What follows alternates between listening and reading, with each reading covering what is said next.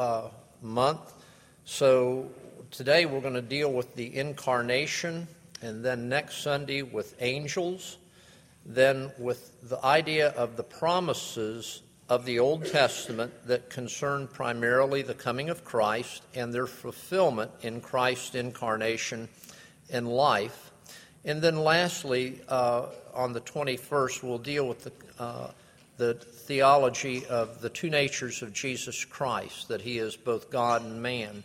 So I wanted to deal with things related to Christmas as I came back in for a month, but I just didn't want to do this in the sense of going through the stories. You'll probably experience that in your own home church on Sunday and various other avenues, and I thought we'd just deal with some of the theology that has to do with Christ coming into the world.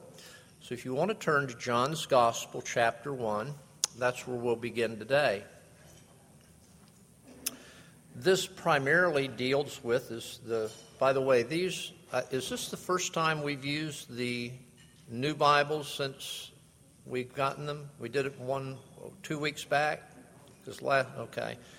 Well, then you have these uh, new editions of the Bible here, and you see how that it very appropriately has as a title, The Word Became Flesh.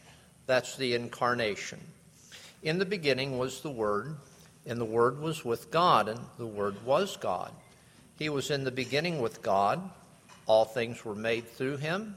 Without him was not anything made that was made. In him was life, and the life was the light of men. The light shines in the darkness, and the darkness has not overcome it. There was a man sent from God, whose name was John. He came as a witness to bear witness about the light, that all might believe through him. He was not the light, but came to bear witness about the light. The true light which gives light to everyone coming into the world. He was in the world, and the world was made through him, yet the world did not know him. He came to his own, and his own people did not receive him. But to all who did receive him, who believed in his name, he gave the right to become children of God, who were born not of blood, nor of the will of the flesh, nor the will of man, but of God. And the Word became flesh and dwelt amongst us. And we have seen his glory, glory of the only Son from the Father, full of grace and truth.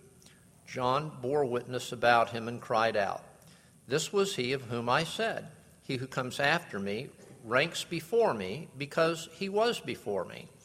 For of his fullness we have all received grace upon grace. For the law was given through Moses, grace and truth came through Jesus Christ. No one has ever seen God, the only God who is at the Father's side, he has made him known. As I was reading that in that passage, he came to his own, and his own did not receive him.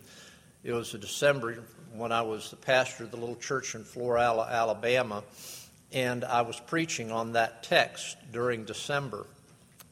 And just as I got up into the pulpit and began to read the scripture, I looked, and the local man who owned the garment factory, whose name was Seymour Gittenstein, he came and sat down at the back of the church, and I thought to myself, oh my, I am going to be in a real pickle now. He came to his own people, and his own people did not receive him. But that good and gracious man who everybody in the community just enjoyed immensely, he, um, there was no Jewish synagogue around, and he, he really he had his children raised in our Presbyterian church long before I came, and he was a widow. And he just came and would sit through these sermons and was very appreciative, very loving man. And uh, but I, as I thought of that as I was reading it, just how that man uh, did so much good in our community. Now, we're looking here at the incarnation of Christ today. When we talk about this, we're considering the birth of Jesus. Now, this is the important thing when we think about the incarnation. We're dealing with the birth of Jesus as it is the perspective of the divine side. that Christ, the eternal Son of God, is becoming a man. So, this particular dealing of text is not dealing very much with the name and the person of Jesus. It's how Christ, the eternal Son of God, became man. And the Bible seeks to explain that, especially John's Gospel seeks to explain the reality that God's Son came from heaven, that he remained God's Son after he came with, from heaven but that all of his glory was veiled. And it was veiled because he was seen as being a fully human person. And so this veiling continued right up until the time of his resurrection. Now, how many of y'all are Baptist in background? Give me an idea? Okay. Baptist in background. Well, you know, we're more cousins oftentimes than we give credit. Uh, when we think back to the foundation of the theology of the church that was in England, there was an effort in the 1600s to unify the theology of all the British Commonwealth, and it was through what was called the Westminster uh, Assembly. And so they brought all of these people together. There were Baptists there, there were uh, independents there, there were people from the Church of England, there were people that would be, we would call Presbyterians. They all came together. They met for five years. They developed a confession of faith, a catechism, larger and shorter, and they uh, finished with their work, gave it to the Parliament, and the Parliament says that's very nice, but take it all back and write down the biblical proof text for it. And so these men had to go back and proof text this. Well, they dealt with this aspect of the incarnation. Now, this confession is still the confession of the Southern Baptist Church. It is their, their really most basic theological uh, foundations even today. And in verses 21, or ch- questions 21 through 28, are given the standard theological answers to the questions concerning the incarnation that really have, uh, again, from the Church of England, the Independents, the Baptists, and the Presbyterians, all held to this perspective of the incarnation. And so the question 21 asks this what is, Who is the Redeemer of God's chosen ones? Well, the answer comes back the only Redeemer of God's chosen is the Lord Jesus Christ. Now, catch this the eternal Son of God, who became man, he was and continues to be God and man in two distinct natures and one person forever. And then the question becomes in verse 27 about Christ's humiliation. How was Christ humiliated? Christ was humiliated by being born as a man and born into a poor family, being made subject to the law and suffering the miseries of this life, the wrath of God, the cursed death of the cross, and by being buried and remaining under the power of death for a time. Then it asks the question how was Christ exalted? Christ is exalted by his rising from the dead on the third day, going up into heaven, his sitting at the right hand of God the Father, and his coming to judge the world on the last day. Now, all of these phrases are basically phrases that are taken directly out of the New Testament documents and kind of put together as pearls all on one string so that we can get a sense of the nature of Christ's incarnation. Now, I, I just put this together as just a definition. In the incarnation, Christ, the eternal Son of God, became man by taking to himself a true body and a human soul, being conceived by the power of the Holy Spirit in the womb of the Virgin Mary and born of her, yet without sin and continues to be both God and man in two distinct natures and in one person Now, here's another word that we don't often consider forever. That's the way Christ is today. Now, when we begin to break this down and we begin to think about what does it mean at Christmas when we celebrate the incarnation, Christ coming into the world? Well, we begin to talk about the states of Christ's humiliation as our mediator. Now, as we think about what we know from the Scripture, we know that there is the pre existence of Christ in heaven from all eternity as the second person of the Trinity, as God, the agent of creation, and the one who is the Word of God the one who through whom all the scriptures were mediated and that he has become flesh to be the word incarnate. So we talk about this pre-existence of christ in this capacity. Now the incarnation begins to be considered when we think that this one who comes from heaven comes from heaven to be the mediator of our salvation. And so we talk about the states of the incarnation as being, first of all, the humiliation of Christ, and then secondly, the exaltation of Christ. Um, when we talk about these things, we, we begin we begin to talk about. I'm going to go to Christ's exaltation first. Uh, Think what we do if we use the Apostles' Creed and we get to the point in time and we say that he was dead and buried. You remember?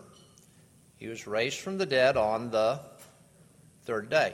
Now, this is a part of the uh, incarnation in which Christ is being exalted. So he was raised from the dead on the third day. He ascended into heaven. He sitteth on the right hand of God, and he is coming again to judge the quick and the dead. Now, those are the aspects that we talk about of the conditions of Christ's exaltation. But when we talk about the conditions of Christ's humiliation that we're thinking today, again, we go to the Apostles' Creed because there's really classically five aspects of this. Now, what I'm trying to give you an idea is when you say the Apostles' Creed, you're also seeing the creed precedes the Westminster Confession of Faith. And in the Westminster Confession's theology, it does not go beyond what the apostles initially taught in that creed. So when we talk about the humiliation of Christ, we think, okay, he was born, he suffered under Pontius Pilate. He was crucified, dead, and buried. And then next thing is he descended into either Hades or into hell. There are five parts of the humiliation of Christ in his incarnation. He was born, he suffered, he died, he was buried, he descended into uh, or was held in death for these three days. Now, those things you see, well, the confession of faith and its catechism is matching precisely the theology of the apostolic era. Now, again, when we talk about this, the incarnation, we're also talking very directly about the birth of Christ. Now, there's about six things we're going to try and cover here. Uh, one is who is the subject of the incarnation? What is the necessity of the incarnation? What kind of changes were affected in the person of Christ as a result of the incarnation? That the incarnation, now this is the important thing that I think that we kind of focus on, that the incarnation uh, constitutes Christ as a part of the human race. That's where all of this is going. And that, that this was, the incarnation was affected by what we call the supernatural conception and the virgin birth. and that the incarnation is itself a part then of the humiliation of Christ. Well, as we look at this, we think, well, what, what does it mean to talk about the incarnation? Well, it means, first of all, we have to talk about the subject of the incarnation, who is the second person of the Trinity. Sometimes we would say he is Christ. Sometimes we would say we're talking about God's only begotten Son. And, and that's the way we should think about this. Now, sometimes we get so focused on the person of Christ in the incarnation that we forget that all three parts of the Trinity are actively involved in the incarnation. It's not uncommon for a pastor to be talking to somebody that's a member of a church and to have them have the idea that the whole of the Old Testament is about a God of wrath and that the New Testament is about a God of grace and that somehow Christ came into the world in order to do something about the wrath of God that is different from his Father. And so that you have people playing off the Father against the Son and the Son against the Father. Well, nothing could be further from the truth. When we think about the incarnation, we have to think about it from the perspective that God, what did he do with his son in the incarnation? What's the word that we're going to use? What do you think? How about John 3:16? For God so loved the world he gave. What's another word for gave? Sent. So you see the activity of the Father in the incarnation. It's been the Father's plan that the Son would come into the world from before the foundation of the world. This is a part of His eternal plan. So, all through the Old Testament, things are becoming readied, and these things that are becoming readied are getting ripened over time until the fullness of time. And then in Galatians 4 4, it says, God sent forth his Son, born of a woman, born under the law.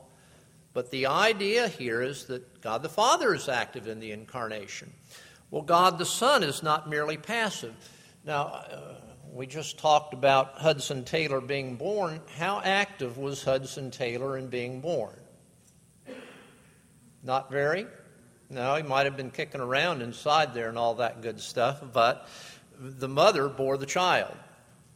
And sometimes when we think about the incarnation, we think of the passivity of things in relationship to the Son. And again, nothing could be farther from the truth. Jesus said, The Son of Man did not come to be served, he came to serve and to give his life as a ransom for many. So when we look at the incarnation, this was a part of the will and the plan of the Son. In the Gospel of John, repeatedly, Jesus is making statements like this I came from heaven not to do my own will, but to do the will of my Father who sent me. And over and over again in John's Gospel, Jesus speaks of his activity in coming into the world.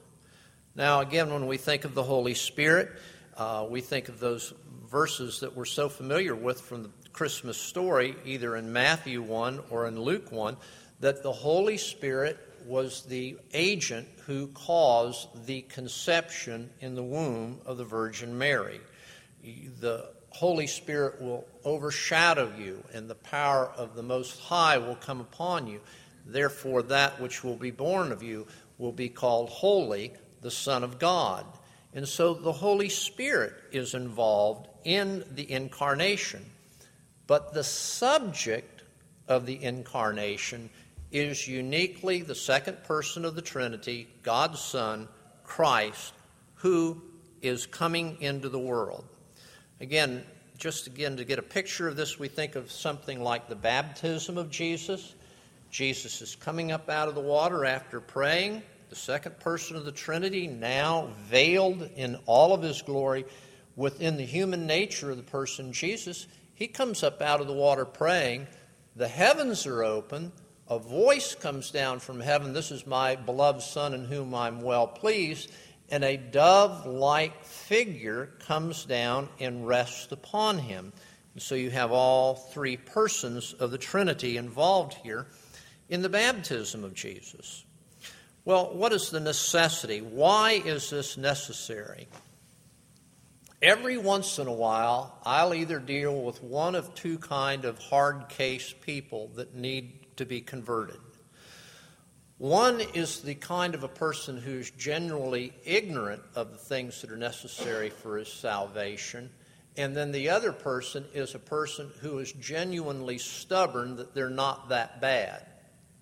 It's not uncommon to come across people who just really think that what they're doing isn't all that bad and God ought to just kind of wink and blink at it and kind of take it in stride.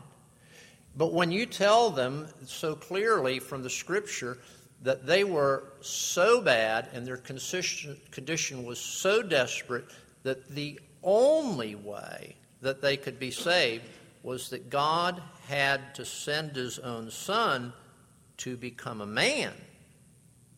And that that man had to suffer all the things that he suffered and to be crucified and buried to pay for our sins. He had to do all of this while being sinless in order that the record of his sinlessness could be given to us, and through his death, the penalty of our sin removed from us. And all of a sudden, they begin to think that maybe they're worse than they thought they were. But this is the necessity of the incarnation. God did not send the Son into the world so that we, in some way, shape, or form, could see the true nobility and glory of being a man as opposed to being a horse. By the way, so you'll know, Katie, I think it was uh, uh, G.K. Chesterton said that there's nothing more noble than a person upon a glorious horse. So you just might want to think, read, the, get that part of G.K. Chesterton and maybe somehow get it on your trailer or something. But it's not that we needed to be made noble that God sent His Son. It's because we were sinners that God sent His Son into the world. That's the necessity. Now, again, we limit things because we are what we call man centered. Who do we think about? Who are our three favorite subjects? Me, myself, and I. Favorite subject matter. All right? Now, by the way, you know what we're all tuned into? What radio station? WIIFM. What's in it for me? FM. we're all tuned to that radio station, are we not? It's Christmas. We're opening the catalog. What's in it for me? All right. They know that about us. Now, when we look at the scripture on a broader scale, we see that the incarnation, because of sin, was that the Lord would be the Lord of the universe and that he would take away the curse that God imposed upon the world. And so he is reconciling all things to himself whether things in heaven or on earth, whether visible or invisible, whether thrones, dominions, rulers, or authorities, all things have been created by him, through him, and for him. And he is the one who is reconciling all things to himself through the blood of his cross. That's what Ephesians and Colossians tells us. So it's not merely that it's our pietistic self that's being redeemed here, it's God has sent his Son to be the Savior of the world. So these are the things that we need to consider here. We talk about the change affected by the incarnation. Again, there's a great deal of confusion about this. What happens in the incarnation, as we've read from these uh, questions in the Catechism, is that the eternal Son of God is taking to himself a human body and a reasonable soul in being made man. The Word of God becomes flesh. Now, he becomes one person with the human nature of the person of Jesus. So you have two natures, one person. Uh, I was in Alabama. I was a pastor there. I went to a Presbytery meeting. Presbytery meeting was there to transfer my membership in the Presbytery in Alabama to this one in Georgia. Well, one of the pastors that was in charge of that part of the meeting found out that I was leaving, and so he was talking to some of the people on the way to Presbytery, and they were uh, talking that I was leaving Florala, Alabama to go to Milledgeville, Georgia. Well, the man that was in charge of that part of the meeting was not from Georgia, had no idea about Georgia. And so one of the old men said, Yeah, that's where the largest state or largest insane asylum in the world is located.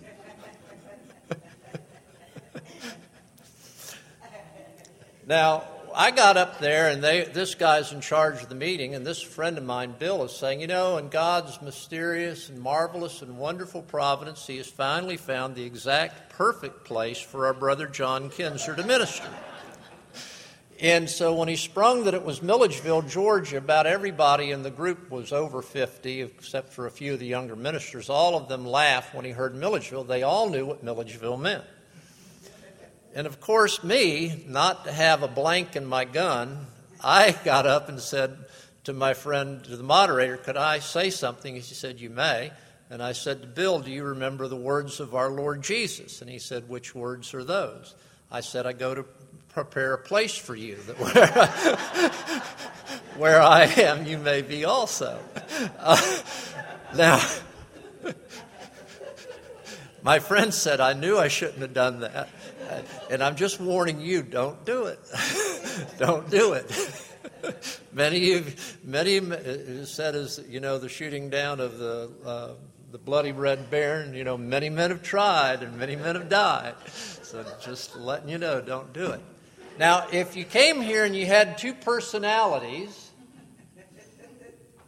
if you had two personalities and you began to exhibit those two personalities for any length of time, where in the state might we have sent you a few years back? To Milledgeville. That's right. We're not talking about two personalities. We're talking about the nature of God and the nature of man being in one person. And these natures are not confused, they're never confused. So, what we're saying is the human nature of Jesus never becomes divine. And the divine nature of Jesus never becomes humanized. The divine nature of Jesus remains constant in the person, and the di- human nature of Jesus remains constant in the person, and you see this all through the narrative. It's always one person acting. Now, we could um, if we have time, I'll make some references to what that means for us.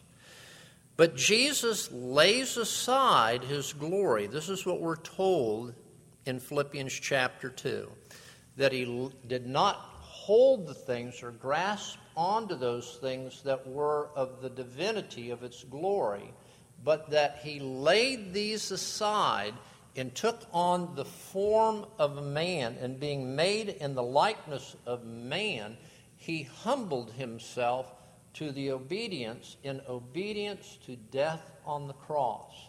What does it mean then? It means that the eternal Son of God and the nature of the human person Jesus together in one person, affecting, because of the divine nature, those things that could never be affected by a human, in affecting through a human those things that had to be uniquely affected by a human in order to be our Redeemer. Now, if this all sounds rather over your head and very mysterious, it is very mysterious. But when we look at Christmas, we have to look at it with a great deal more seriousness if we're going to affect change in the culture in which we live. It can't be merely a story, it has to be a story filled with the divine reason that has re- been revealed to us in the Scripture. Now, once this is affected, it remains that way today. I preached a sermon a couple of weeks ago on Sunday morning that dealt with primarily the issue that right now this person is seated at God's right hand. And he is the one who is the ruler over all, the Almighty, in total fulfillment of all those things that were promised to Adam in the garden. All of that has been fulfilled and realized in Christ, and its proof of that is as Jesus Christ is seated at God's right hand. That's where this all goes. Christ is constituted one with the human race. How was man made? What does it say in Genesis? In the image of God, he made them, male and female, he created them. And so now the God, the Son, is made in the image, or as it says, in the likeness of sinful flesh and for sin. The idea of the incarnation that Christ came to be man to deal with man's sin. So he's made, constituted one with the human race. Now, again, today there's some aberrant theology out there. It's been around for a long time.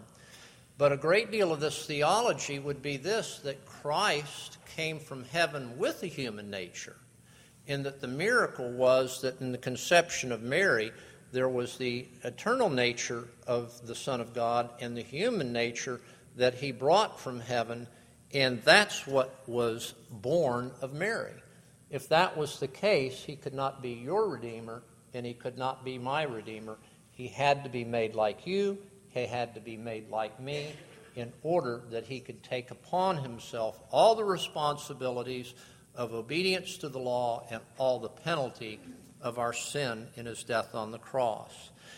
But this is what is being taught in places today. Christ's supernatural conception and the virgin birth. We see this in Luke 135. What does Mary say? How can this be since I am a virgin? The angel answers that the Holy Spirit will come upon you and you will conceive in your womb and you will bear a child. And because of the Holy Spirit's activity in this conception, the child that will be born to you will be called holy, the Son of God. And so that there would be no sin, the Holy Spirit came and sanctified that conception. Again, there's a great deal of error today in that people think in their theology that sin is passed on through the male in the reproductive process. And that's not what the scriptures are telling us. Mary was a sinner. The Catholic Church has taken this and doesn't like this, and so they have institutionalized the Immaculate Conception and the perpetual virginity of Mary in saying that she had never sinned any time in her life. And all of this is just not. If she wouldn't. If, if one person could be born like that and live like that, then God would expect how many of us should be born like that and live like that? All of us. And so that's not the case. The last thing is the incarnation is a part of his humiliation. I've met some people in my life, and one of them that I met was a federal or a state judge in um, Montgomery, Alabama. His name was John. I just wish John was in this church because John is a dinger, and he would have dinged some of the lawyers in this church that need dinging, like that one. That would have been a joy. but John was married to this cute as a bug lady But you can't believe that a, that a big state judge's wife would be named this. Her name was Gypsy. John and Gypsy. How do you like that? And her dad was a traveling salesman. They were traveling all over Alabama. And so when it came time for her to get to deliver, this salesman put his wife in his car, and wherever he went, she went. and when the time came, that's where the baby was born. They thought, what kind of a name should we give this girl? And they gave her the name Gypsy. How you like that? Jesus was a basically like that. Wasn't born in Nazareth, he was born in Bethlehem. That's humiliation. Poor. Merely a boy. Grew in wisdom and stature and favor with man, just like we have to grow in wisdom and stature. He was a man of sorrows. He was despised. He was rejected, acquainted with grief. What are you going through?